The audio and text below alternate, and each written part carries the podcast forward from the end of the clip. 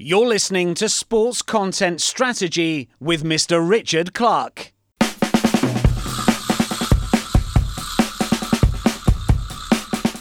people, companies, partners who don't collaborate in the next two to three years, they will not be there anymore because there will be coming a new technology provider out of India, Bangladesh, Nigeria wants to collaborate, takes your spot, and really develops the world. So I think to all the experienced people out there, it's a call up to develop standards in digital.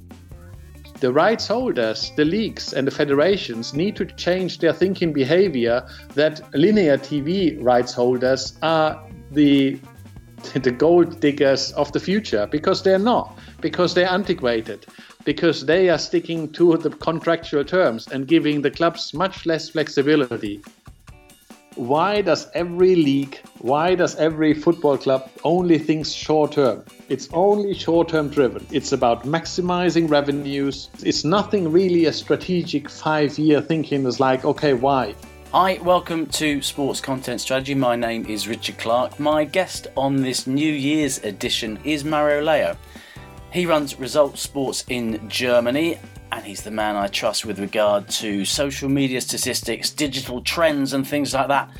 Every year we have this discussion about what's gone on in the past year, what's going to come up in the next 12 months. It's a bit of a tradition. We both enjoy it.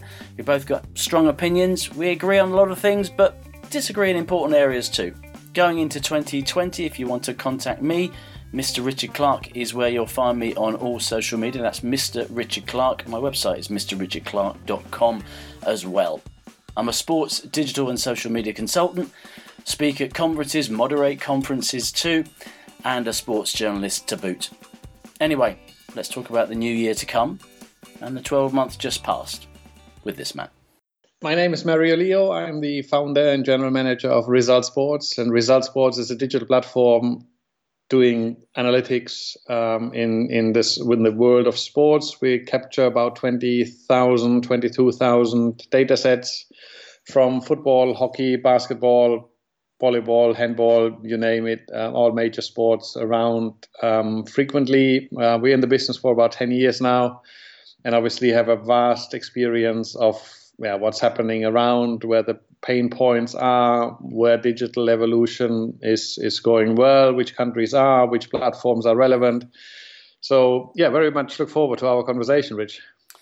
And of course, it's the third time we've done this. This is now a traditional thing around New Year's. One time we did it at your house in Germany, but this time we're in different places. I'm in London, you're in uh, in Germany. But let's first of all look back, I suppose, on 2019.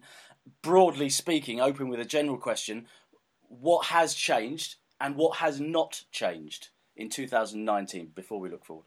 Well, that's a it's a good it's as broad as hell. It's as broad as hell, I know. but but but general things.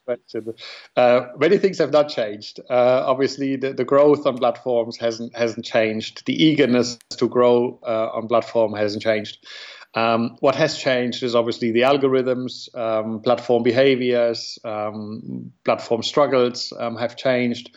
I think the majority actually is actually on on on club level. Um, that the majority of clubs now understand and understood that obviously digital social media is a strategic part and a strategic area for the for their relevance um, in the future because obviously um, the world shifted towards digital. Um, mobile is, is still, low, is still, still climbing and growing all over the places. The access through the internet to content for clubs is growing all over the places.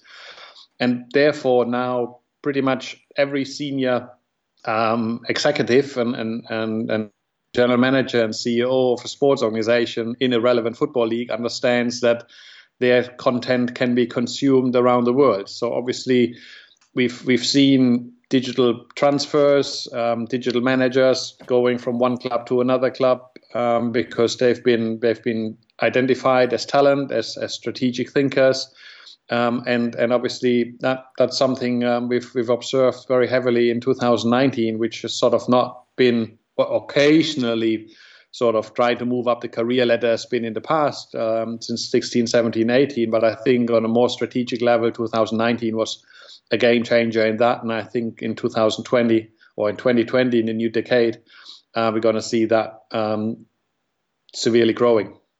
There was a couple of questions last year about where digital fitted. They're asked at the start of last year, and one was to take out the word digital in terms of the of of of the way football clubs or sports clubs in general did their business because everything was digital now and everything was digital first. It, it was it was now the the it, it didn't need that that extra uh, more specific label. So there, there's one thing, and secondly, the question was whether the people, managers, VPs, directors running the digital side, especially at the content creation level, should have more of a role, more of a strategic role.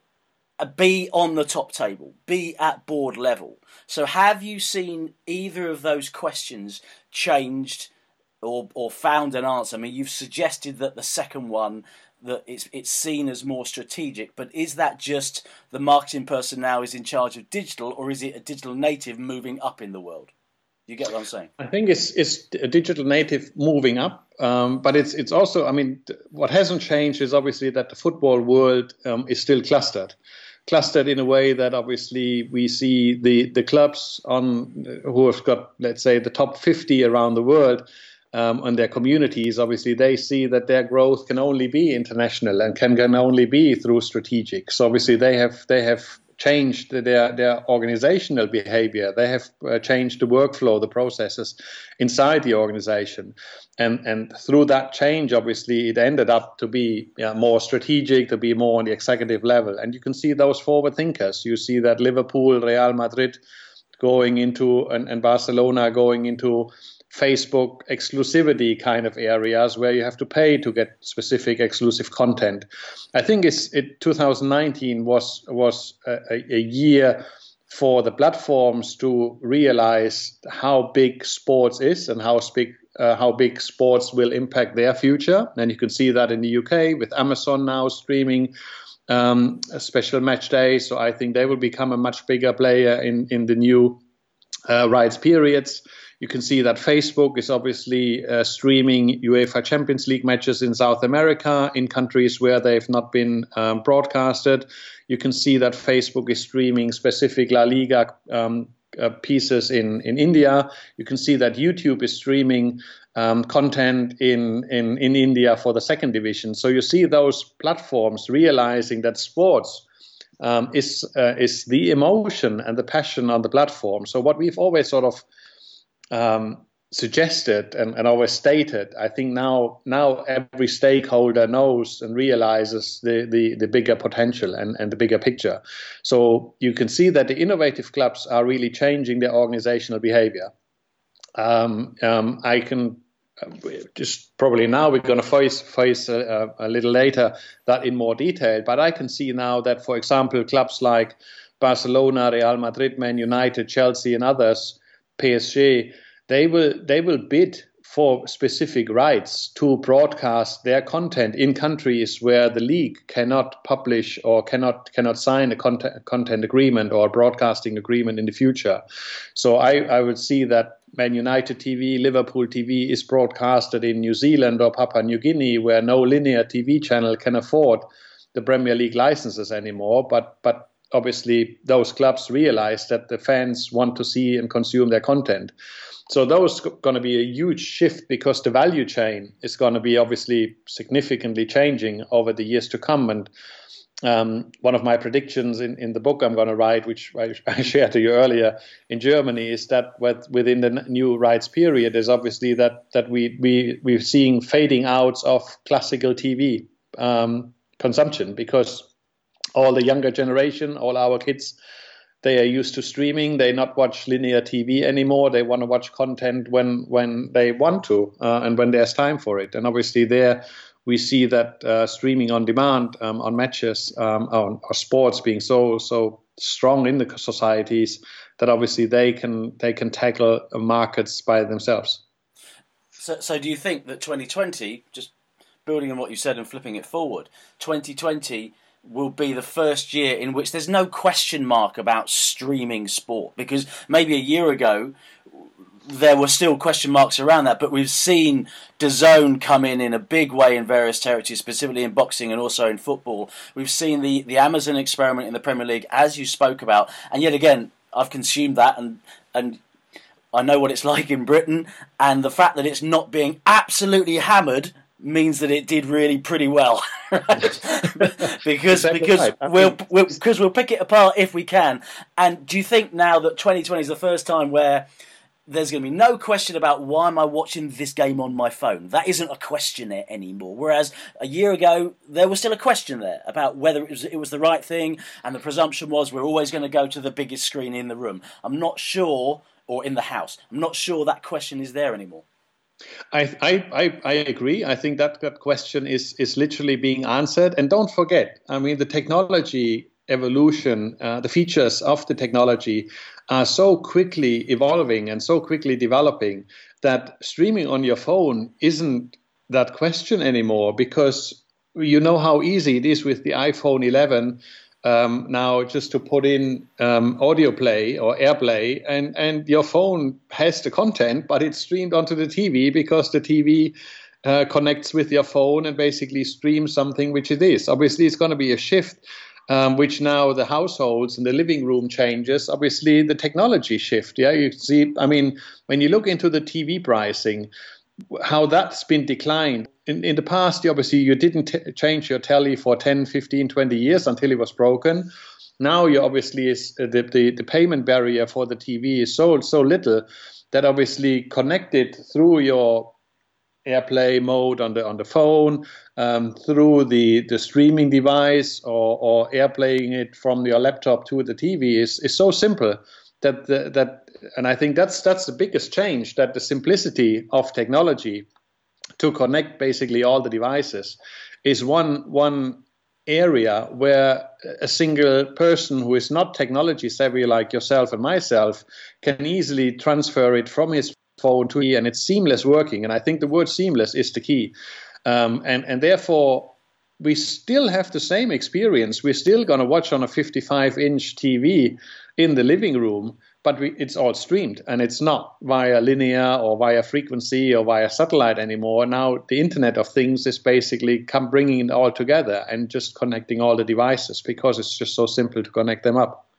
Yeah, I think it was interesting that I think my point there was about when I consumed the Amazon games, the experience was better on my phone than it was on my television because of yep. the other whistles and bells, the interactivity, the teams, all that yep. kind of stuff, and that maybe just the setup I've got with Virgin Media here and, in the UK. And obviously, we have is is one area which still has to be conquered, and these are the mobile carriers because obviously their their data connections, their data pipes, they are not built up for the huge amount of data people want to consume. So obviously, the TV quality is is still obviously a, a point for the for the old classical linear TV because of the, cl- the the quality of the broadcast. Um, and if the mobile carriers um, enter the game, like in Germany, for example, T-Mobile and Magenta TV is doing, um, they they becoming a content provider. So obviously they need to see how that content piece of content looks on the mobile device, how it looks on the laptop, and how it looks on the telly, and it has to be seamless, best quality obviously once those mobile operators, and that's a big area in, in Asia where you work, in Africa where I'm very frequently, is obviously that, that the mobile operators are still having an island uh, with, with a garden wall where you have to pay to go through that huge wall. Uh, but that will fall because obviously they they will realize that unfortunately they are only dumb data pipes if they are not part of that big global ecosystem. Um, and I think the biggest shift in 2020 is what we're going to see is obviously that uh, politics um, across the world realize that single country politics will not su- survive in the future with all the mobile or with all the global players because a Facebook is global, an Amazon is global, a Google is global. They go into a global economy, and obviously they have millions and billions of users on their platforms. So they are they are not interested in how one local economy is working because they've got the sheer mass behind it. Um, and I think politics need to come together on a global scale in a global society and need to protect global, da- make global data protection plans of how everybody's individual personal data is protected because Britain or UK or the European Union they are not strong enough anymore against these global players of Facebook and Google. No, it's a political issue. Obviously, I'm not going to move into politics in the UK. No, no, no. But, but, but, obviously, but, this is an area which cannot, which is obviously impacting sports, um, and therefore um, it has to be understood that that the politics have a role to play in in sort of making those boundaries, yeah, making those those left and right uh, protection walls on the data highway because the data highway is going to be global. Yeah, uh, law the law has to catch up in the sense that there was a big issue uh, in, in the election the fact that uh, these big digital uh, companies, Amazon, etc., uh, don't pay sufficient tax given their their trading in the UK. It became a massive issue. I, I want to swiftly move on to politics. It's far too dangerous an area for me to get involved in. Um, even though I'd love to say a lot of things. Um, the, the, your um, your point about clubs basically going direct to consumer in key markets, in specific markets, um, that's more of a trend now. Obviously, you've seen leagues uh, start to move into that realm as well. UEFA, I think, have started to re- move into that realm as well. How do you see that developing in, in 2020? That ability to stream, let's talk about football games, um, streaming football games direct to consumer, because it sounds great, but we, I can just see everyone pushing back against having 20 small 5 to 6 dollar 10 dollar subscriptions. And that business model may struggle and not be the savior that football thinks it is. Because what we're talking about is a, a, fundamental undermining of the business model that's been been been underpinning football for for decades now yeah, and I think actually the arguments will change. Um, I think the, the, this evolution is is almost unable to stop um, because obviously um, the classical business model of radio and, and linear TV is just fading away. I mean, you see the publishers arguing constantly about their advertisement revenues declining, um, that they that they basically put the editors together, they shrink the editors.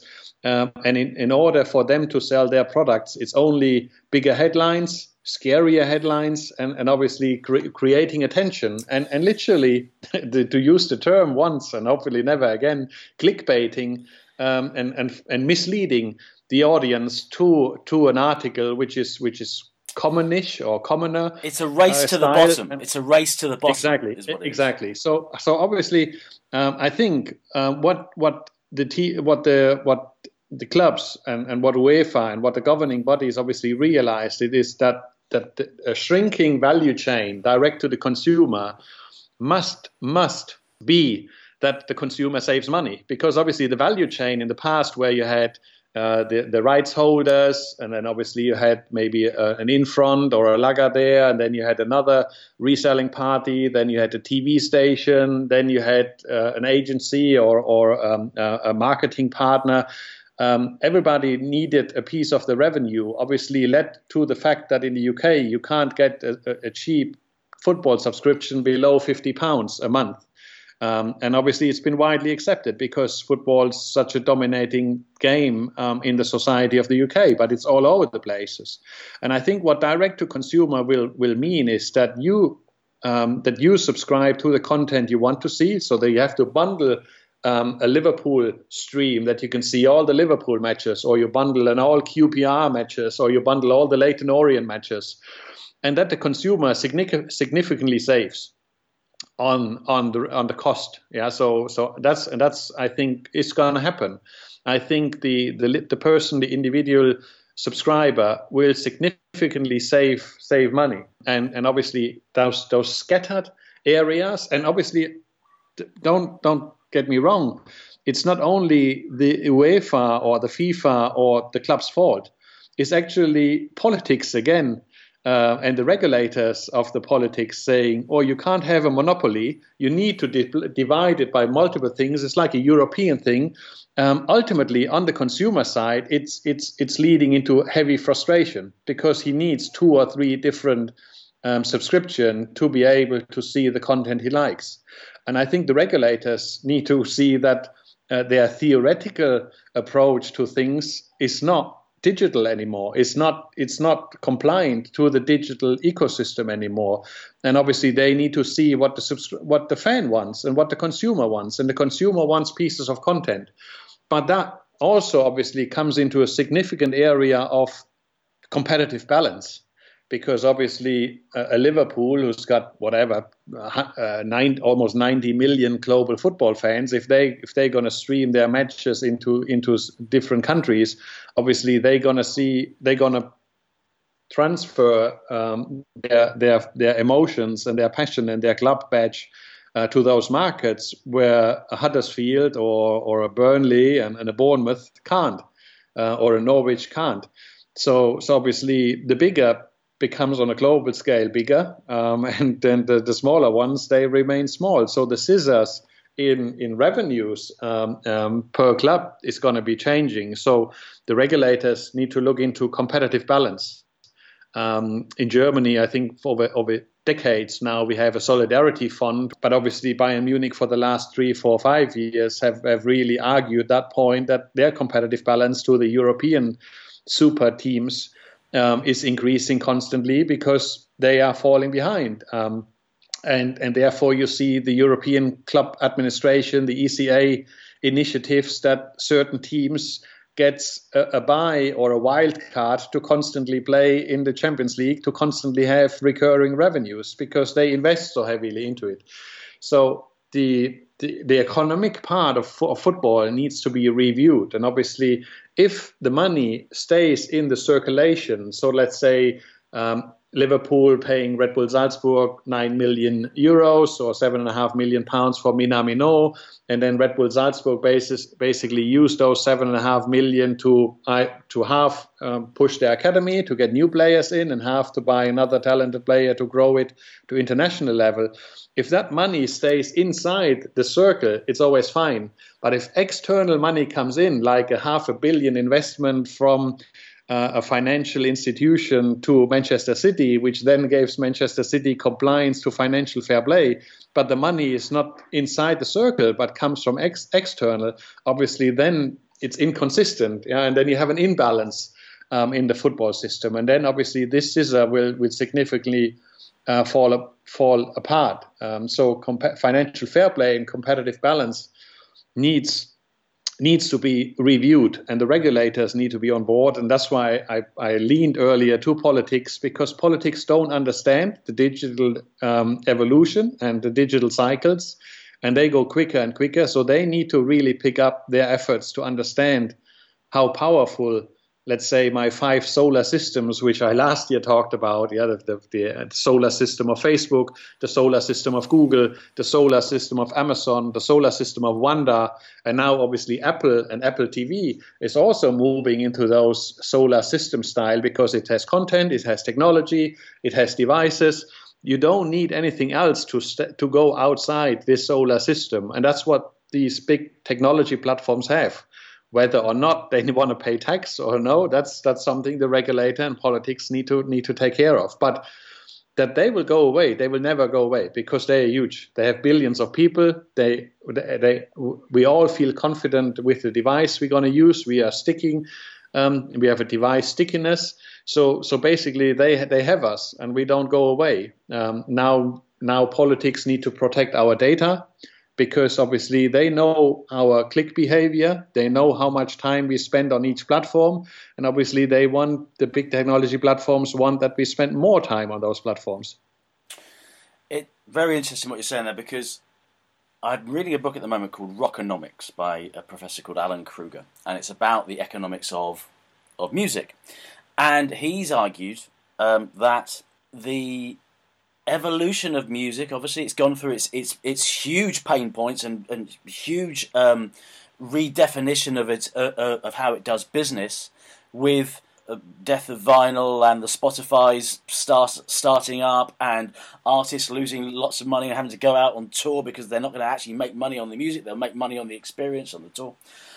Um, And because they need to share their revenues. I mean, uh, an, uh, an Apple takes you 30% away of your of your money you, you earn. Uh, so the platforms, they have their, their individual touch points where they generate revenue constantly. Yeah. Uh, and his point, and I think what you're getting at here, and what we've seen with, for example, CEO's pay, which has gone from 20x in, in England uh, 20, 30 years ago to like 200x uh, now. And what you're seeing yep. in music is you've got digital has allowed a lot of people to make a little money, but a few people to make an extreme amount of money. And I think what you're talking about now is the fact that we're at a, a point now where the big guys, the big teams, are gone away in the distance, and the ability of a Norwich, the ability of a Huddersfield, who bear, bear in mind have been Premier League teams in the last couple of years, so they're not insignificant globally. They've got a global reach, but their ability yeah. to catch a Liverpool, a Man City, a Chelsea, um, Man United,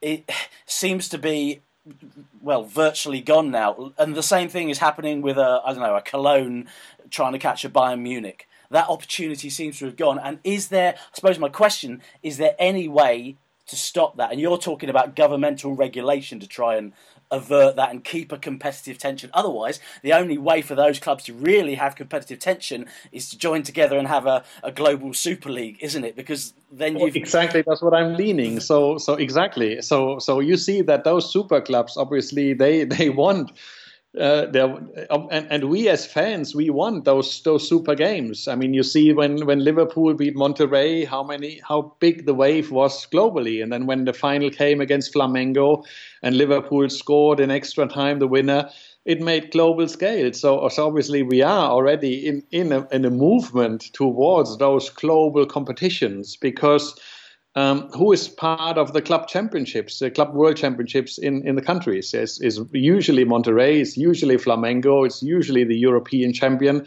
Um, so so the, the, the, there's only five or six teams who are entering those those top club competitions, and and obviously those global awarenesses because of FIFA. Obviously, FIFA understands that the UEFA Champions League, is, a, is a significant success model um, and obviously tries to replicate it um, across to make football even more relevant. And obviously, you need to be concerned about all other sports, yeah, like yeah, and, and you can only see that on event occasions that these other sports can be competitive. A boxing fight of the two super heavyweight champions make global scale. A super fight of the UFC um, um, makes global scale. Yeah, when uh, Roger Federer and Novak Djokovic fight on, on a five set tennis thriller, it makes global scale. But those are on event driven occasions, and those occasions are only 10 times per year. And football occasions, obviously, you have significant. So, one, one theory I have in mind is in 10 years from now, we see world championships happening every two years because because the four year rhythm is too long. We want global competitions every two years. And the World Championship is going to happen, the World Cup is going to happen every two years because it's the demand of the, of the consumer who wants to see those global battles on a, on a more frequent basis. So, yes, um, that's going to be a huge shift. And, and, and, and therefore, you need to, as a league, and I think that's where the Premier League um, and La Liga, especially with all their international activities, are, are far ahead of, of all the other leagues around um, in, in Europe because they, they understand that the first thing what they need to make prominent is their clubs. And Watford and Crystal Palace and Norwich are known in every corner around the world because the Premier League has done such a such a good job um, in in that aspect. I suppose my only pushback with that is the fact that if I'm an Arsenal fan, I get wound up and I get infused by my derby against West Ham. And West Ham, with due respect, are not going to be in this Champions uh, League, Super League. If I'm a Dortmund fan, I will get excited by my derby against Schalke, and Schalke probably wouldn't get in there either. And there are a lot of Champions League group games, and they may be great teams, but they're pretty sterile, and they're also not great TV experience as well. So there is that concern that you've that you um, it's it's almost it's almost you know we're talking about a sort of a, uh, Avengers Assemble. You know, all the big superhero teams are coming together, but some of the stories are lost, and some some of the intenseness and the passion may go as well. Thoughts? Absolutely. You know, I, I completely agree. And, and, and obviously, you worked in the MLS um, for for a couple of seasons, Yep. um, and obviously, you know that the MLS uh, expansion is basically, or the and, uh, the MLS setup is based on rivalry. Rivalry is one key area where where the MLS is growing relevance, it's growing attention, it's growing media interest. Uh, rivalry is a key, um, and and but rivalry is is on on a global scale, obviously. Um, is, is, is also happening through through the media because obviously when, when we see and, and, and there I think the UK media and the German media are not are not uh, very different from each other. Uh, one one part of an area says that the politics in China are, are, are scary and terrible, and the trading agreements will be terrible and, and dismal, and um, and obviously the other other side of media says that Trump is doing very bad and and is is um, uh, is doing very bad politics on trading and everything. So obviously those global competitiveness, uh, and then on the other side, a third media says that Putin is all doing bad. So so those rivalries um, are, are are really uh, a big struggle, and I think um, therefore why I always have bring back kind of politics and society into into sports because that's obviously our our our role play. That's our framework which we which we're living in. Um, and and you can see that individually in, in a global scale and in, in, in, in like that that you have access to content around the world is that the, the politics need to understand that the technology which is at the moment developed is is is making life easier for us because the technology selects the content for us which which we like. It's it's user behavior driven. So if somebody on the right wing literally consumes and engages with content which is right rightish kind of flavor um, he will only see in future because of the algorithms and everything only right-ish kind of flavored content. And if somebody is on the left side he and consumes and engages with content on the left side he only will see content from the left side because technology makes my life easier and pre-selects things which i'm interested so what societies forget is to have a second pair of eyes the objective eyes and because media um, and publishers being so economically driven and ex- econo- economically left behind with their business modeling fading away. They are not the objective eyes anymore because they have an interest. And therefore, entire societies are misled in the overall gameplay. Um, and therefore, money talks, you're right. Um, and, and therefore, you see that the, the, the, people with the biggest budget and the biggest money, um, they can obviously get bigger on a global scale. Um, therefore, the, the regulators, or in this case in football, and I want I want to stay also like you in football. Obviously, the leagues need to understand that obviously uh, a new uh, solidarity system needs to come into play because a Liverpool can only play Everton if and, and the rivalry against Everton can stand if Everton is in the same league than Liverpool. Exactly, and that's that's kind of what concerns me. But um, uh, j- just one last question on this area. You've talked about the big leagues and their their capacity to go direct to consumer and, and create a business model, whether it works or not. But but there's the capacity to create a business model that way. Yeah. What if you're a smaller league and say you're the the Belgian league, the Hungarian league, the the Austrian league? You you're not going to have that demand, but you could fall in, and one tactic to try and grow audience would be to uh, fall in, throw your lot in with a, a social media platform, a Facebook, uh, an Instagram, a Twitter, or whatever it may be. Uh, and we've seen people do this in order to grow their audience. But of course, they don't have the capacity to go direct to consumer. They're trying to grow their audience to, to, to be of that scale so they can potentially do that in the future. But what we have seen when rights holders throw their lot in with uh, social media companies, that it's very good at growing an audience on that social media platform and doesn't always work out in the long term that well for the rights holder. So they, they could get caught in the middle. Yes, you're absolutely right, I mean, and therefore, and therefore, sort of the UEFA Grow uh, role is is really yeah so so key and so interesting for me because obviously um, it, it it helps um, the national associations to to open um, their eyes and to get a, a mid and long term planning because it's about the football federation of the future. How is the football federation of the future going to look like?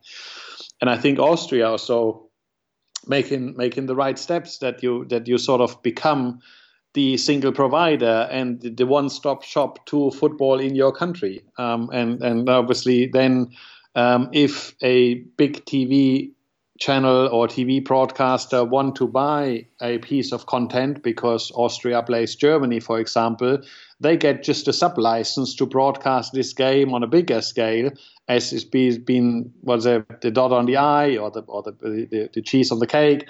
Um, and and obviously those those highlights they will become a wider audience. While obviously the, the the the common approach of those should be they should be the facilitator for the local football community. And UEFA TV is then obviously the facilitator to bring this local football term to a, to a wider audience. Uh, because don't forget, obviously, with with the world being becoming always closer together through social media and through through platforms, we see more and more people um, not living uh, their entire life in a single location like our parents and grandparents have done. You see how many Britain retirees are not living in, in Britain anymore. They move to Portugal or they move to other places and islands around the world, um, but they still consume the football. And obviously, for them, streaming and the access to streaming is obviously a blessing in the heart because they they live far away, but yet they are still bonded to their local and hard foot, uh, heartfelt football team. Let's change track. Let's talk about social media um, because Result Sport, what they're very strong on and known for is these huge tables of, of followership. Obviously, you do engagement stats, you go deep down in the engagement, but what you can produce publicly is is follower stats. And so, what have we seen um, broadly? What's happened uh, in terms of football clubs and and their social media uh, reach and engagement in 2019? Um, I think what we what we talked about last year, where where I said that that one one key item what should be learned is obviously that each platform should should fulfill a role in the content play um, has has really manifested in, in 2020. Um, we see obviously that Facebook is becoming the the platforms of highlights, um, with which is also marketed highlights. So it's pretty much a commercial platform um, and, and a, and, a, revenue driven platform for for um, for clubs um, and, and leagues and and therefore obviously the visibility of sponsorships or, or digital assets or formats is is w- w- branded or with a product or or a, a, sponsor is is literally quite common now. Um, the LinkedIn um, area has been has been uncovered, and, and LinkedIn is sort of really the, the the channel for corporate social activities, yeah, for job hunting. Um, is is um, it's it's one part of that area which which sort of an enhancement is um, overall, Instagram has been the the growth platform, and, and obviously, as we discussed last year, I mean the ease of use, the the constant evolution of functionalities and features on, on Instagram and, and on a mobile function or mobile first driven environment um, is is greatly satisfying um, uh, for for the for the clubs and, and gives uh, gives a, a, a um, enables this this growth pattern. So so obviously that has been no no real surprise um, at all. Um, so Twitter, Twitter as, as the news platform has been changing. So I think th- those role-driven approaches, um, where where content is not cross-posted anymore, each each role of the platform gets gets the content allocation. That has really manifested in in the top teams around around Europe. Obviously, since um, midsummer, late summer, August, September-ish, uh, we have a new kit in town uh, with TikTok, um, which is sort of a 15 to, to 60 second um, video style where you can have a music overlay um, in, in, in embedded. That obviously um, attracted a, a, big audience, but you can see that um, and Instagram um, and, and other platforms taken precautionary measures to have the same feature set as TikTok. Um, so you need to see whether that sort of wave of TikTok is is is just an annual interception um, of the ultimate top five platforms, which has always been there since the beginning. Um, um, or the beginning of internationalization, and I name those top five as being Facebook, Instagram, Twitter, YouTube, and and for the international team, Sina Weibo um, on on the scale. So those those top five um, platforms um, are, are, remain dominant um, in all aspects, but obviously their role has changed, and I think YouTube um, is is in as as being part of the solar system of of, of Alphabet and Google um, is also probably the biggest struggle. I mean, I've seen um, obviously uh, a, a, press release in, in September, August, uh, sorry, August, September, October, where where uh, Liverpool earned six hundred thousand dollars or something like that. Uh, based on YouTube per month, and and I can say that that this is this calculation is based on cost per mil in a classical way, is by far true uh, uh, untrue um, because YouTube's um, YouTube's payouts are, are very little. Um, we know the big clubs here in Germany or so, they have three, four, five million video views per month, and their payment from YouTube is is a four-digit figure. So how uh, per on a monthly basis? So th- those most calculations um, are, are, again misleading um, information, which gets one time big media impact uh, and never can be proven. It's never measured on a transparent way. And what we at, at Result Sports try to do is is really um, become transparent um, with the matrices, uh, with the metrics we use for for calculations, um, and that's a key area to maintain relevance. And, and that's why I urge um, our peers and our companies just to work together because I believe that people, companies, partners who don't collaborate in the next two to three years, they will not be there anymore because there will be coming a new technology provider out of India, Bangladesh, Nigeria, which wants to collaborate, takes your spot, and really develops the world. So, so I think to all the experiences, experienced people out there, it's a call up to de- develop standards in digital, which are, are urgently needed. That people understand what an impression is, that people understand what a reach is, that people understand what an engage means, uh, and not talk, uh, for example, with the with the term impressions and reach about the same thing because they are not the same. Yeah, I mean that's really interesting to say that because one of the stories that came out last year was Cristiano Ronaldo made more from Instagram than he did as a footballer, and personally, I didn't believe a word of it. Um, and, and it's not true because yeah. obviously he would stop play football because football is work for him, and and and, and obviously work is not e- not always easy. So he, if he would earn more, then he would stop to play football. That's that's as simple as it as it is. Yeah. So the now I know that you can go a lot deeper than me in terms of metrics. Okay, but there is a real problem out there. I see people comparing TV viewership with uh, YouTube views, and of course, there's always been the issue of the measurement comes from you know a lot of the measurement comes from looking at your Facebook metrics, and of course, Facebook have been fined in the past for overblowing their metrics. In the, it's in their interests, it's in the interests of the social media companies to. Um, if not gerrymander the figures, but to uh, certainly suggest that um, engagement, reach, impressions, all this stuff is higher than it actually is.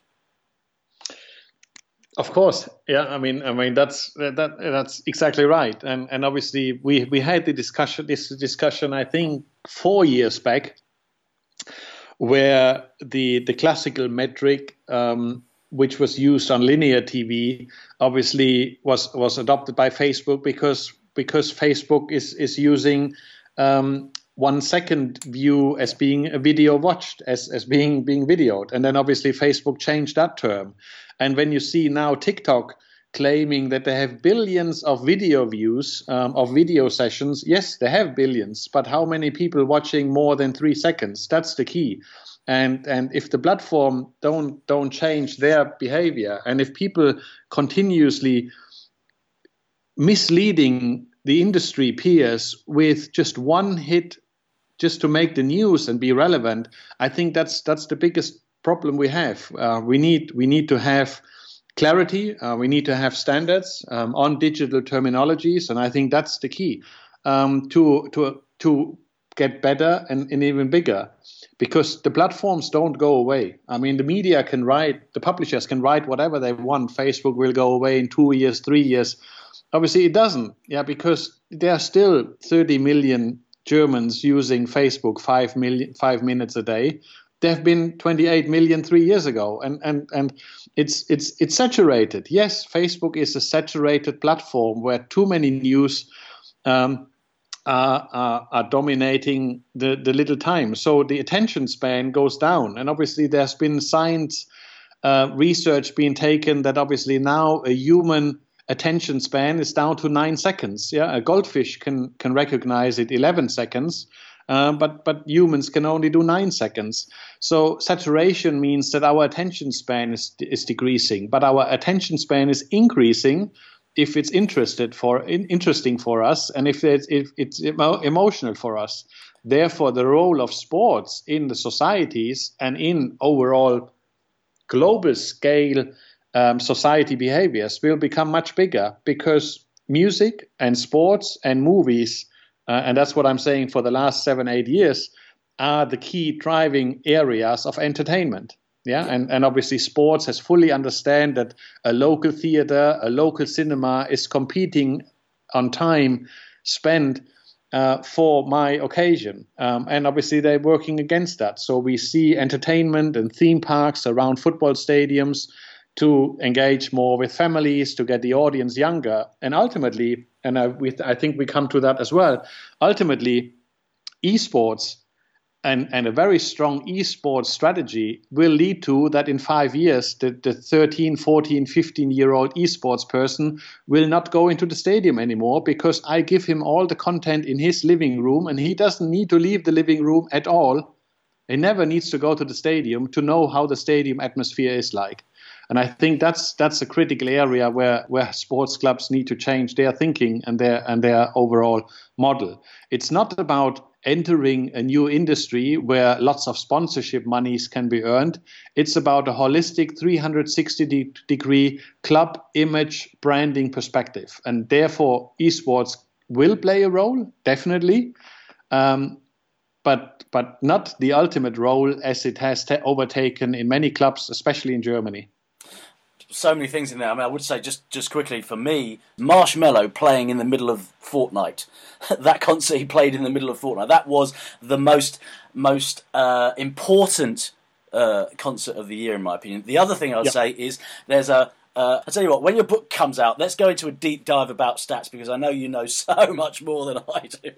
but but but we probably that's another yeah, no, four hours. Of... I mean statistics, and and people obviously has crit- have criticized me many times uh, this year and in the past years. Like, why don't you share engagement or user behavior?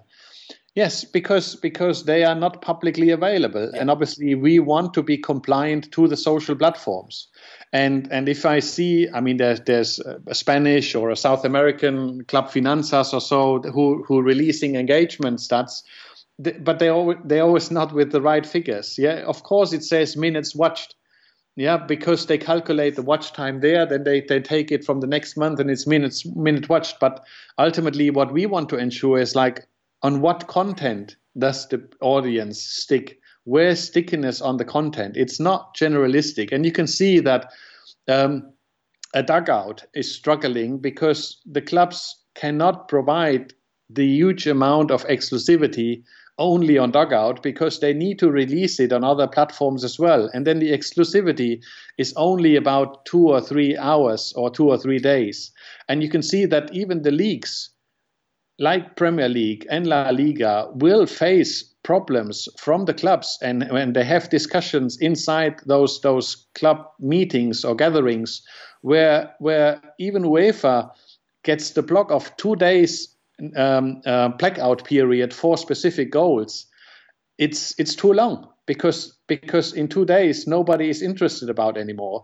And you see why the MLS is becoming digitally so strong is because the goals are centralized distributed by the MLS and a great goal of Ibrahimovic making global scale just five minutes after he scored a goal. Oh yeah. And that's and that's what's key in the future. So the rights holders, the leagues, and the federations need to change their thinking behavior that the TV, linear TV rights holders are the the gold diggers of the future because they're not, because they're antiquated, because they are sticking to the contractual terms and giving the clubs much less flexibility.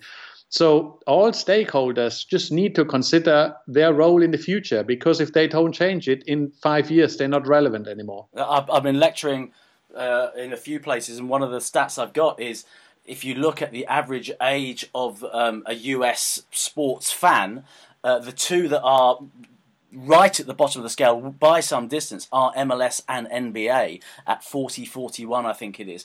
And yep. they have the most liberal views with regard to the use of highlights which is your blue ribbon content. And at MLS yes not only were they trying to get that that goal by Ibra or whoever it was out to the clubs they would hammer the clubs if the clubs aren't getting that out as quickly as possible. Absolutely. But uh, yeah I'm on a club site I'll call it hammering. They would say they would encourage the clubs to get it out as quickly as possible because they knew that grows the league. And, you know, as I say, I worked in MLS, I, have I've got a huge uh, love for M- MLS. And if you look at where they were even, well, we're at the end of a decade, you look at where they were 2010 when the Rapids won the MLS Cup, it's a very, very different beast now with global resonance, a lot more global resonance in a year. In, in ten years, I'd argue it's, it's the league that's that's that's grown the most in terms of that uh, viability, reputation, etc., etc. It's still you know a long way behind the European leagues. I'm not saying it's uh, it, it, it's not, but they've done because of their digital first model, their liberal views in in, in key areas, and their centralized uh, single entity model. It's allowed them to make rapid growth. There is a another stage, another couple of stages they've got to go through, and there's there's still questions about how they're going to do it, but that doesn't stop us looking back on them, in my opinion, with admiration of what they've done in this last de- last decade. Absolutely, and, and, therefore I, I urge every every football uh, executive to look into how the NBA is is putting itself as the biggest rival on a global scale uh, compared to football. Yeah. And it's not basketball, it's the NBA, it's specific leagues because of the liberal global aspect and aspiration you have. And you you have to see how the NFL is trying to maintain the power and they have no choice than to sort of bring American football to other countries as as uh, on a global scale. Obviously, in in a world with where, where climate and, and climate protection is is going to be a, a, huge topic in the next two three years. Yeah, you cannot fly your 50 players uh, to Japan and play a game in Japan and then fly to Sydney and have a game in Sydney and then you fly to South Africa and have a game in, in Cape Town or in Johannesburg. Um, that's not going to be um, uh, relevant. But I think obviously with with the large investors and the large owners, uh, that these franchises are not limited to US boundaries in the future, I think that's going to be um, a significant um, change in, in behavior. We were still on social media. We've diverted a little bit, but we are still on social yep. media. Um, last year, you were questioning Instagram a lot. You're saying it's had this tremendous growth.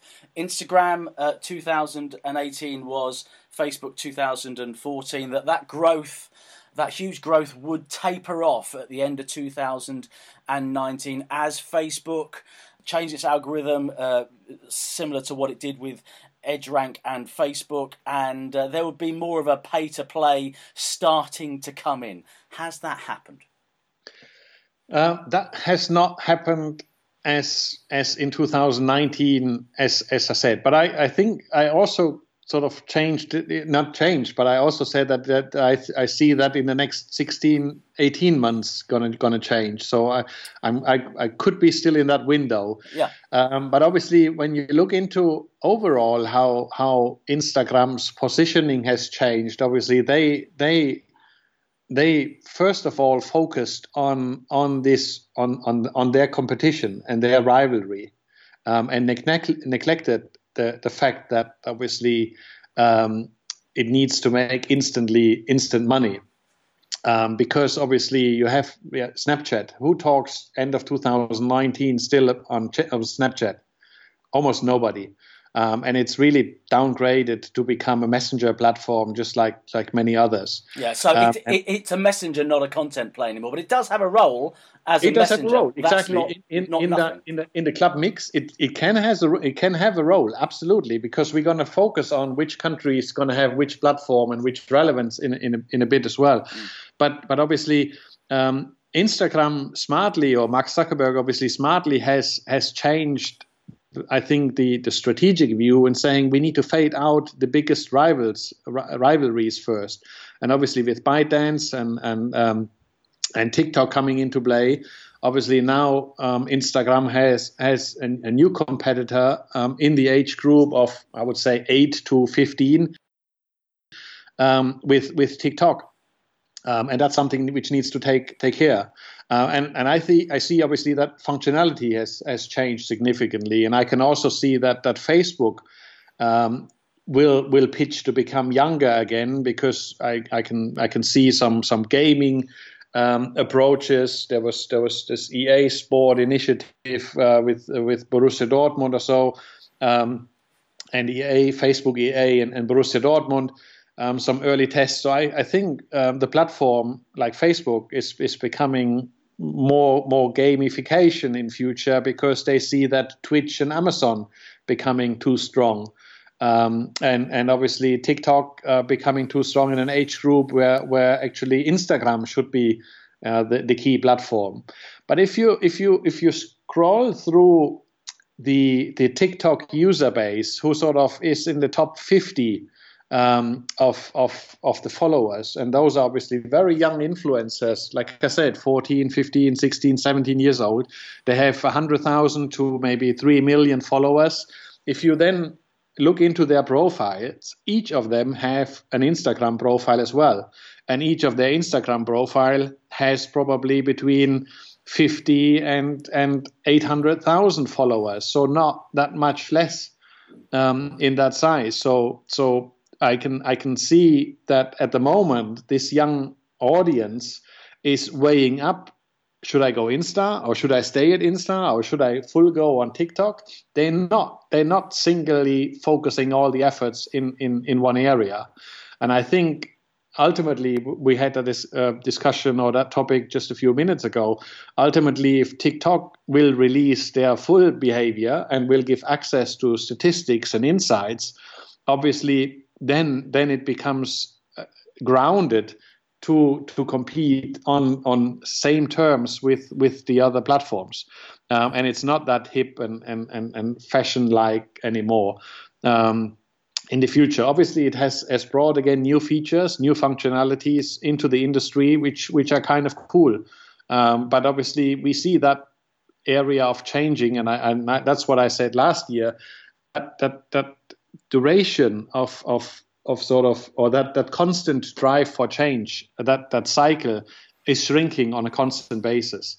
Um, and i still maintain that 2020 or 2020 um, will be where where instagram will change their algorithms on on on constant growth. I'll i'll track that into the new year. Yeah i also think the other part of it is that facebook's had huge reputational issues in 2019, whereas the other social media are quite happy to leave Facebook to be the bad social media and, and, we'll, and we'll be uh, will be the good social media. So I think that that yep. rep, that reputational stuff may have. But that, but re- that reputation is obviously is is all is always been from the publisher side uh, because the publishers leaked that there are data leaks and and there are this this problems and that problem uh, with the platform because for the publishers or the journalists who are now 35 to 50, um, it's the platform 10 years ago who changed their comfortable job description into becoming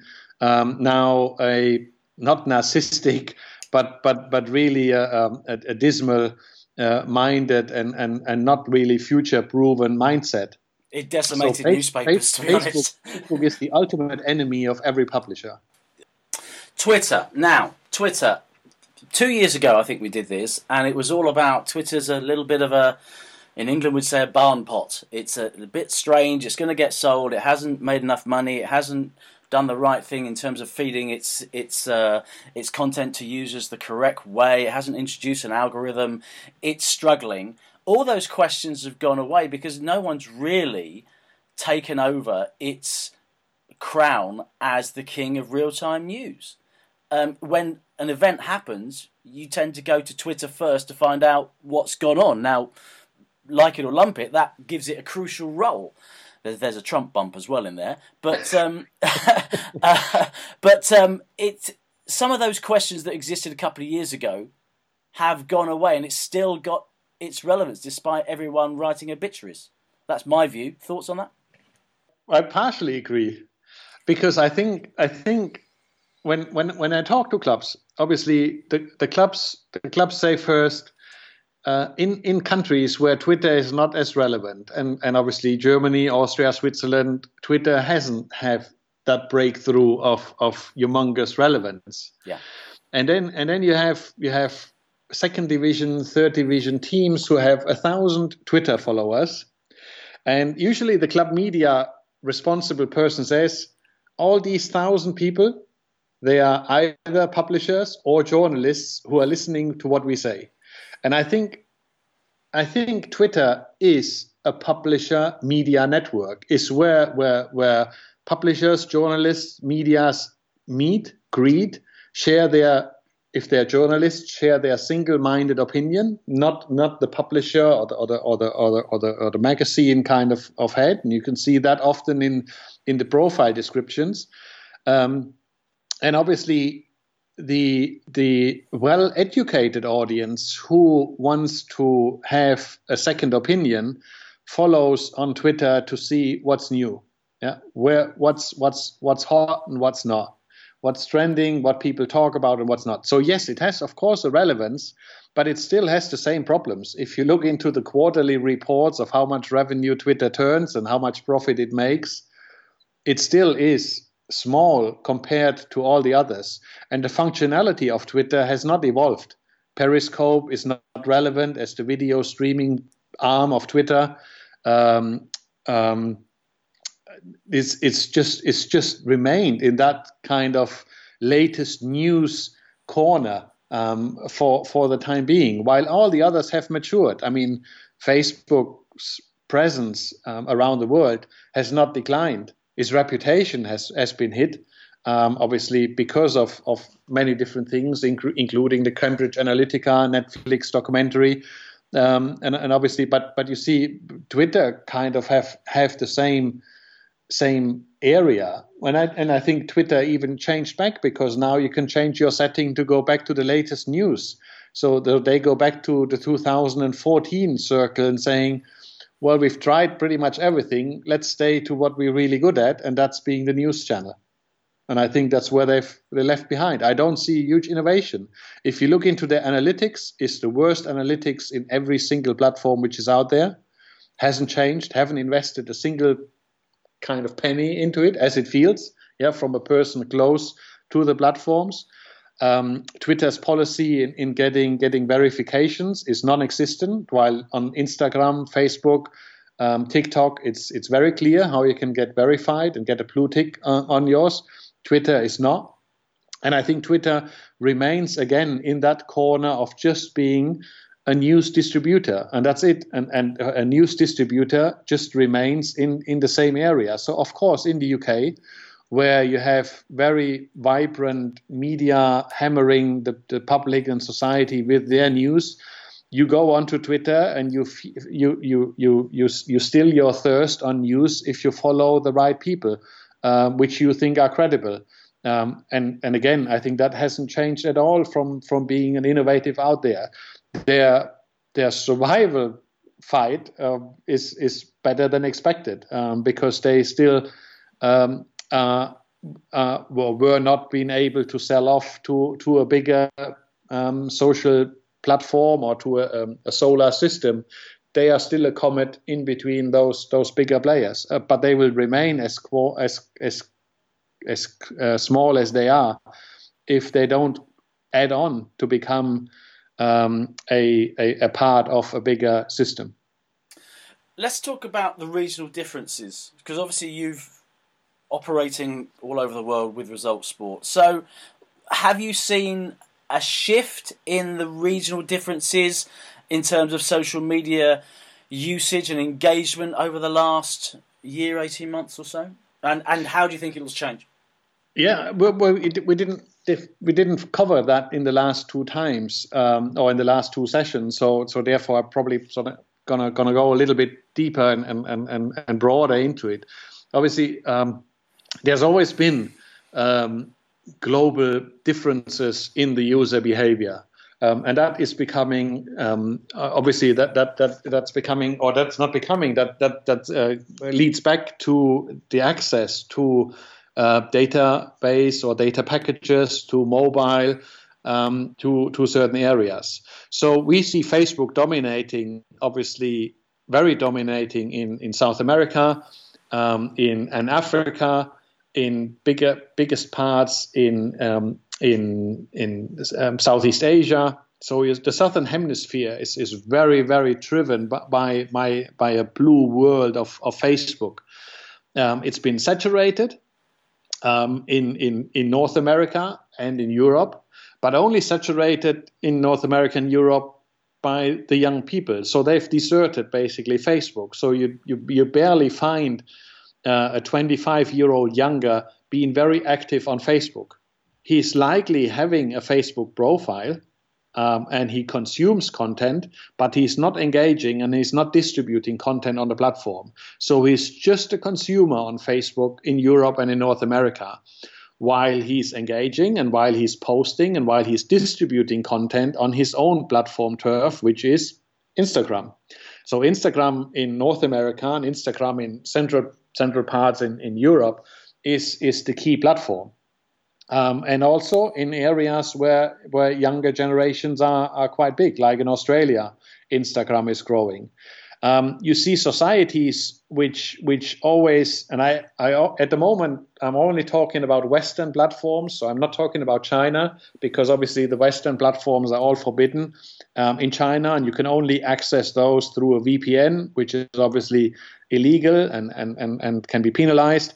So all I'm initially I'm only talking about obviously the, the Western dominated platforms.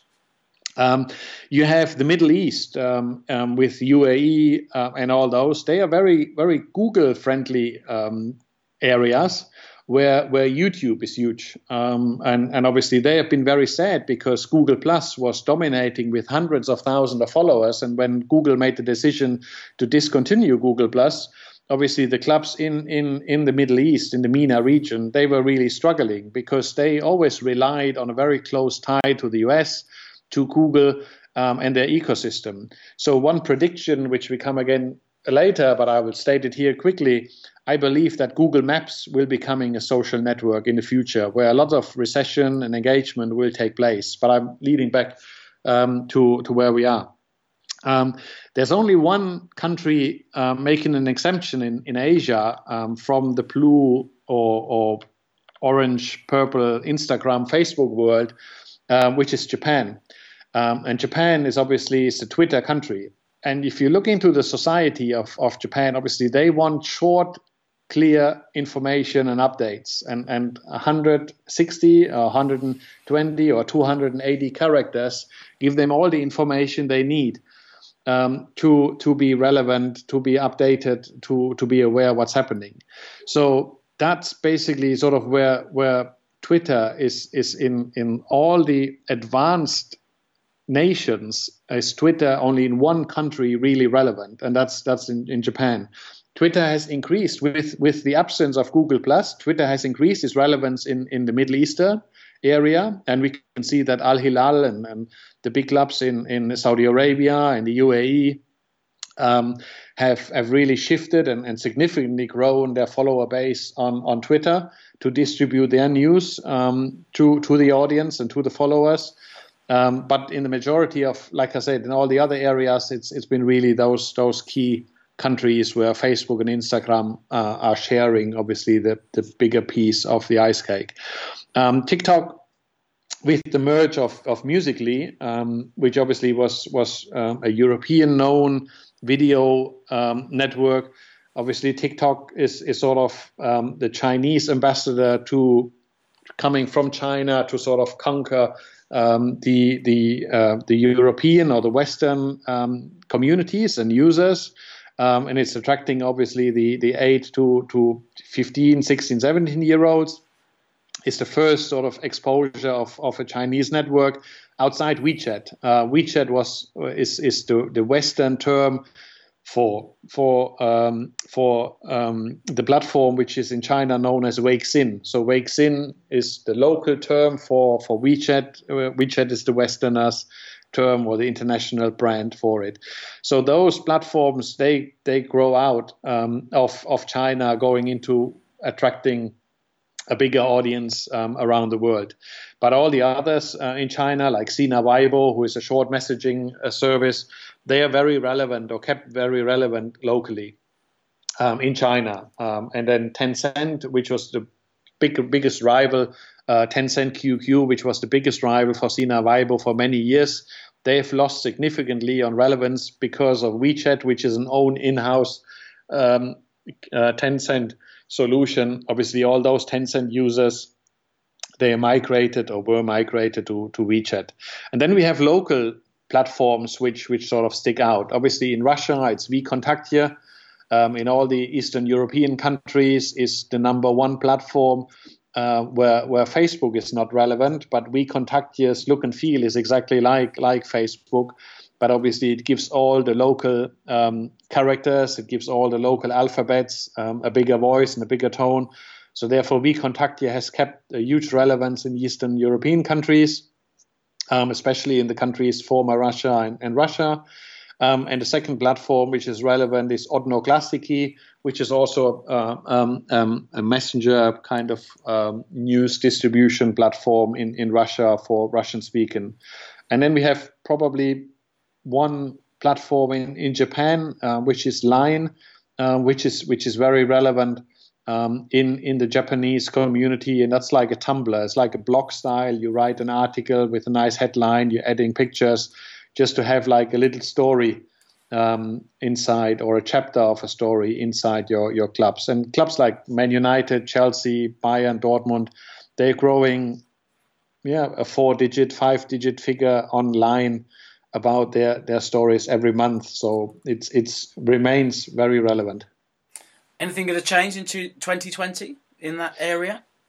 Um, yeah, I think I think there will be will be some changes. Um, I think that that um, that that micro uh, that Facebook will will tackle LinkedIn a bit more. Obviously, you see now the into into the LinkedIn feature sets, and you can you can hunt the people on on Facebook. I think LinkedIn which is sort of the, the Microsoft arm into the social social world or into the social platform world um, is being being um, identified as, as one one target where which which the bigger platforms, the Amazons and and the um, uh, Facebooks of the world will obviously um, get get users attracted to their own platforms. So they they they obviously need to defend um, themselves um, in the, in that respect and need to need to be innovative.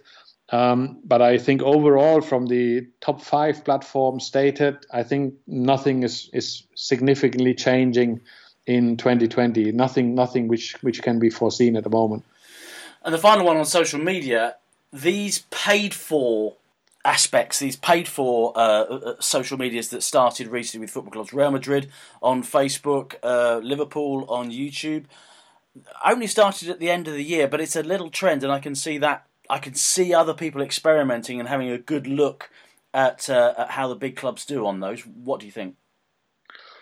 Um, yeah, obviously it's it's it's it's I would I would call them initial test cases uh, where where both the platform and the club obviously try to see um, whether whether the emotions and passion and interest and sympathy uh, for the club for the platform is is is big enough to a get a new revenue stream organized for the club um, B obviously increases the relevance of, of the platform, Facebook or YouTube in that case, to, to have user stickiness.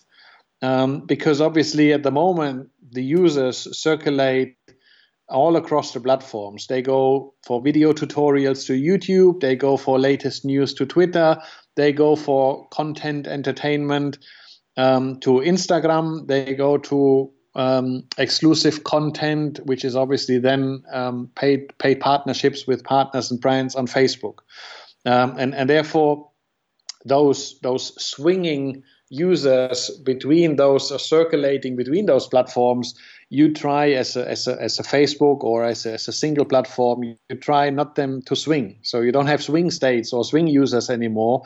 You want them more sticky to your own environment. Um, i'm a little bit skeptical about it because obviously um, the user has learned uh, over a long period that access to content is is free on those platforms, um, and a payment barrier obviously is is a significant um, barrier uh, to to to wide adoption. So yes, you will get your hardcore fans, uh, you know, in, into those areas, but you're not widen your horizon. Um, and I think what clubs should really look into it that that they that they learn from Facebook um, and think like Facebook because obviously Facebook is a third party. Um, but Facebook, Amazon, Twitter, YouTube, they know the user behavior. They know the click behavior. They know so much about user data that the clubs should try to make sure that their CRM uplifts and, and they become the owner of those data clicks, of those click journeys, of those behavioral um, analytics and insights of their community, because that will make them uh, more more wiser um, in terms of uh, what content needs to be distributed on what platform that leads us nicely into the, the final section before we get to your three predictions for 2020. The final section being data. Um, how has it evolved in 2019? Is there a is there a shift at all, or is it still basically reaching, engaging, and monetizing use of, using social media to to to reach people where they are and, and engage them, bring them back to your platform, get their data, and then start communicating with them directly, more effectively, and gradually monetize them in all sorts of ways. Has it moved on from that? In the majority, no, um, and that's and that's just because because in, in the majority of sports organizations, the, the, the, the change management initiatives and processes have partially not even started the media and communications department is still there to distribute content. Um, and, and only in the sophisticated clubs where the mindset has changed that the media and communications department is a service provider, a service provider for internal use and a service provider for external use, they are obviously much advanced. They don't circulate content just for the sake of circulating or, or distributing it. They do it with the, with the specific means. Um, and we can see obviously that that that Instagram um, is is becoming more and more a shopping platform.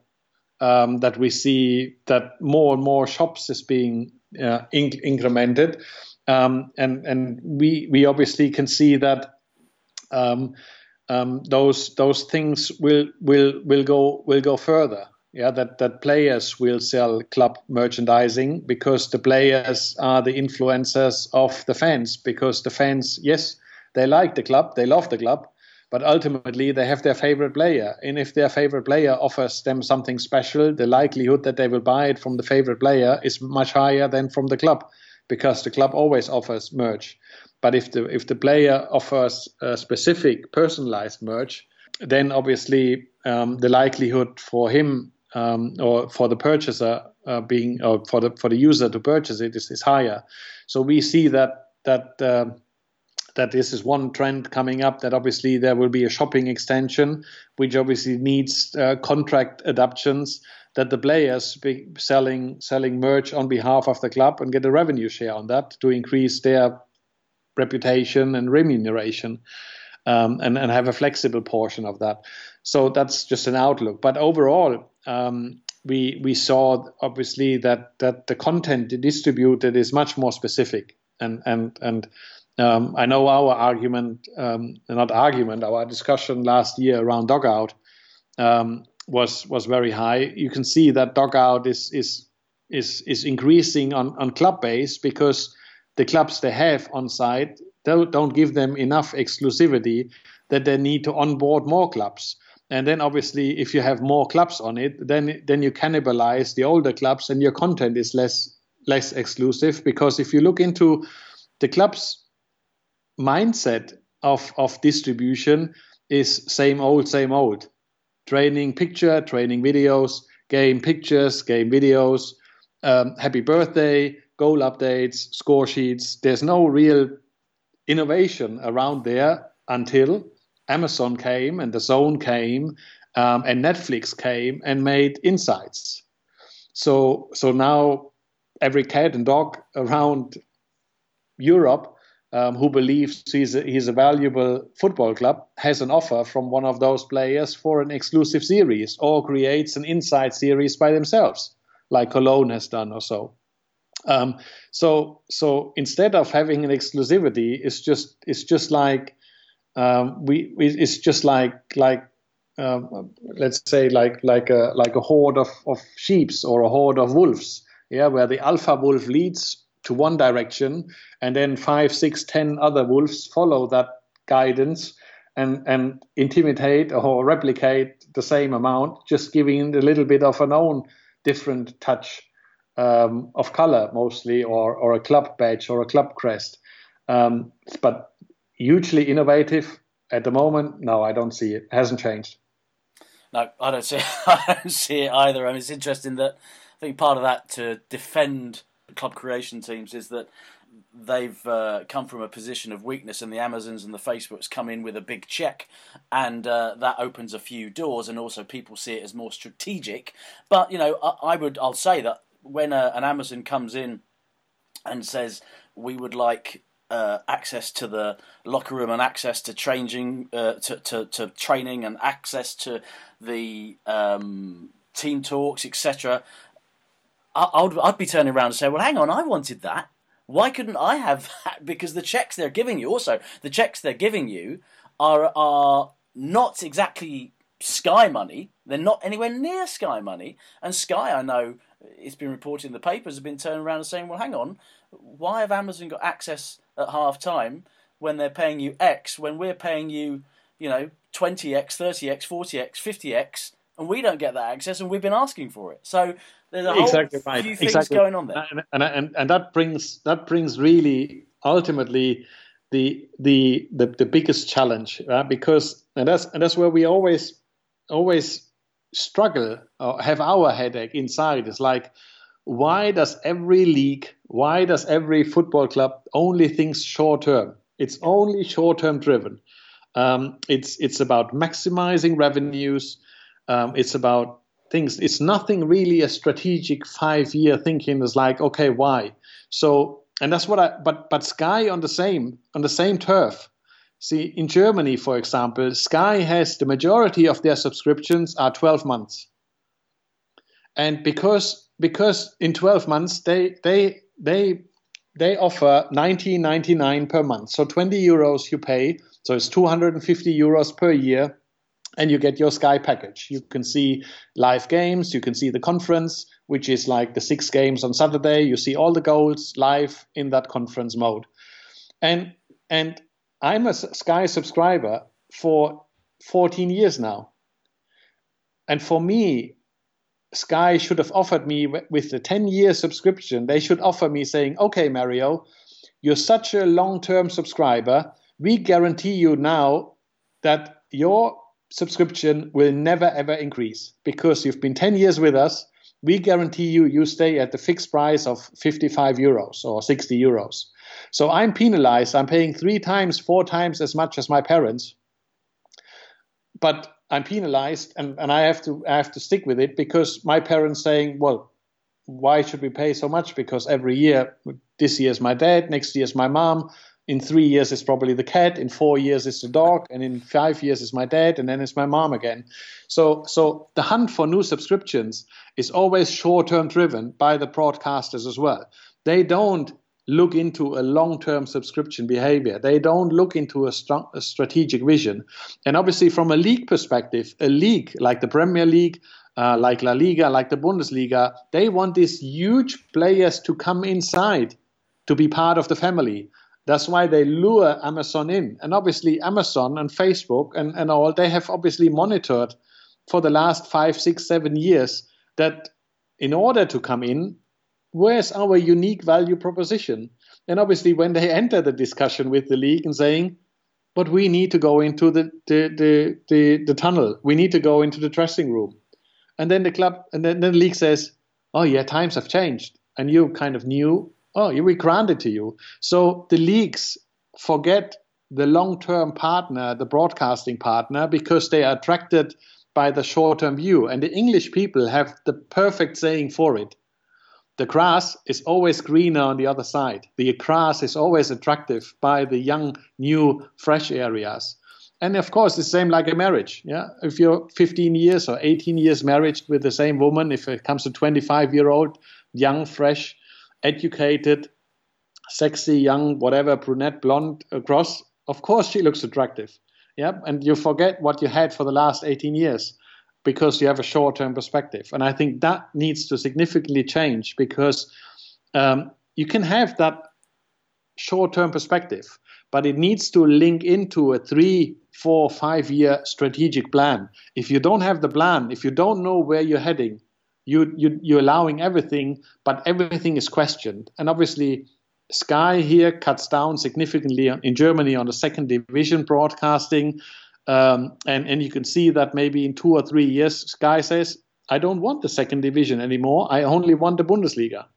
Yeah, I mean, that happened when I came back from America. It was obvious to me that Sky's offering had been hit by the amount they had to spend on the Premier League. Yeah. And they got rid of the Spanish that they used to have, and the Spanish struggled to find a home in England. And it's kind of a significant league, a very significant league, one of the global, global big boys. Um, so yeah, very interesting. The one thing I'll say, by the way, I did an interview with uh, the the head of international development on the J League, and of course they've done a ten year deal with DAZN as a partner, and they're saying it is a partner. So, and yet again, you look at the J League. That the J League is is is not far from MLS in the way that it's grown. It perhaps hasn't done its PR as well as MLS, but it's certainly grown in significance. And if you look what Japanese are doing in Japanese teams are doing in the AFC Champions League, and the national team as well. You're not surprised if they get to the World Cup quarterfinals, whereas 20 years ago it would have been a surprise. All those things suggest that, that the J League might be one that is moving well it's looking towards more longer term planning a longer term uh, uh, uh, broadcast partner. It's looking international as well for the first time. It's quite an interesting podcast that. But it leads to j league realized obviously that obviously their own country in japan is too small. And when you look into how how japan is obviously linked to vietnam how japan is helping philippines and indonesia with with knowledge transfer with uh, service partner agreements with purchasing uh, companies and, and flourishing those industries, obviously they they they have expanded into Southeast Asia and opened up the J League to those markets. Um, and you can see that obviously it, it assists the, the J League's expansion significantly as well. Yeah, uh, and they're, they're thinking long term. That's my point. That you're saying exactly. no one's th- thinking long term. They're that's, that's one that is. The Japanese thinking. The Japanese don't invest short term. They never, because obviously they are so sophisticated in their society that they would not make all the effort for just a short term approach. Mm. Um, and, and everything is long term and sustainability focused. And I think that's where many Western European clubs should look into societies and cultural differences. That's why I'm such a big uh, fan and ambassador of learning from other cultures because culture is the key thing. um, if if you want to conquer areas, you need to understand the, the, the cultures. Our final section, I asked you to think about three pre- big predictions. Uh, put together three big predictions for 2020. Now, the first one you've already spoke about, spoken about, which was Google Maps. So, just elucidate on your thought there. Yeah, absolutely. So, I, and as as you know me, I mean, you you've mentioned it last night in a short uh, WhatsApp Twitter message, but but I I like conversations, so I didn't prepare anything at all. I didn't put a thought in, and I thought our conversation will lead into those three things, which obviously it has. So yeah, I I obviously like I said, I mean Google um, Google switched off Google Plus in April. Um, try to make YouTube engaging and interactive, YouTube will never ever become interactive. Yeah, it will never be a comment engagement platform. It's a consuming tutorial platform where my son learns watches three four times how to scramble an egg before going to the oven to make a scrambled egg so it's it's a learning platform and obviously youtube needs to do a lot to improve the quality and we had that last couple of years as well. So um, in order for alphabet to becoming an engaging relevant and keep a remaining um, social platform it needs to becoming engaging. And and when you see how Google Maps has sort of conquered all the mobile devices, how we use Google Maps to uh, identify routes for traveling, um, to see where we have to park when we want to go to a restaurant and everything. Um, we see that obviously Google Maps, with all the um, recessions and revisions and all the feedback you can get, is it, it could be a, a, fairly simple next step evolution for Google Maps to becoming a social platform and actually becoming a virtual social platform. So if you use your mobile device walking through London and you see Madame Tussauds on the left, you can get the feedback of Richard Clark and Mario Leo, how Madame Tussauds is on the left. And you can see TGI Fridays on the right. If you go in Piccadilly Circus towards Covent Garden, um, then you get your feedback and engagement of that. And, and obviously, then you can get live updates and saying, well, my food was crap, my food was good.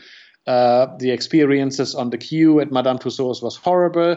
Um, so therefore, it's it's becoming a more engaged, interactive platform because I'm, my family walks two hours before your family, and if you had two hours before a crappy experiences at the queue at Madame Tussauds, I'm aware of it, so I will skip that and go maybe to whatever uh, another place, yeah, to the London Dungeon um, instead of Madame Tussauds. Okay, so that's uh, uh, and in, in, a sporting context, how, in a sporting context, obviously it gives it gives the fans uh, an access to to areas. Obviously, um, Google Maps or pretty much updates everything. That's why it's asking you your opening hours on New Year's Day or not. Um, it's it's giving you much more insights, and obviously to make it even more live, the, the clubs get access to Google Maps and saying that the parking one is already occupied, is full um, please move to parking two and parking three. It could be a, a live updates basically as a service um, perspective. It could also lead to the clubs basically setups where merchandising stores, the merchandising stores offering um, the merchandising stores, user experience, and everything. So significantly more uh, engaging and more powerful, and obviously uh, increasing the value of, of Google for the clubs in the total. Your second prediction? Second prediction is obviously uh, players selling merch in 2020, um, selling clubs merch, so not their own merch. Um, so obviously, um, I believe that on, on Facebook, Instagram, um, the, the players will will will be coming um, the extended shop window for clubs um, and and selling merch. So I urge each of the clubs to sort of look how to adopt and and and uh, and, and improve the player contracts um, in that respect, um, because players are the club's ambassadors, um, and the club's ambassadors and influencers becoming more and more powerful in with the community and, and the audience. So therefore, we see that, or I, I can foresee that this this step can happen uh, and will happen um, in in in 2020 therefore new revenue streams will apply if let's say i don't know um, name a very good talented League Two player or League One player who scores lots of goals. It doesn't come quickly to my mind, but let's say the MK Dons, my former hometown, they have a great um, young talent who scored a hat trick on on match Saturday. And on Sunday, basically, the the, the fans inside the stadium um, or the, the, MK fans basically get a, a, personalized shirt from him for a specific offering um, sold out. sold. then it's much easier um, for the club to sell additional merch um, through a player than being just a club offering. Okay, and your third prediction? That's a very challenging one. Uh, all, all the leagues actually going into into rights periods. And obviously, with with the very positive quality Amazon has has has broadcasted um, their their um, matches they have um, on, on Boxing Day and everything, and the positive experiences by the audience. I think that in the next rights period, which I think will be decided um, in in the early days, that um, Facebook, Instagram, uh, sorry, Facebook, Amazon, and Google will get a bigger piece of broadcasting rights, and uh, to the to the pain of DAZN and and and Netflix, because obviously they got fairly cheap to some of those um, rights, and, and and therefore I think those those bigger platforms and solar systems are entering um, the the rights game on a bigger scale. Mario Leo, happy New Year, and thank you very much. It's been a pleasure. Thank you so much, Rich.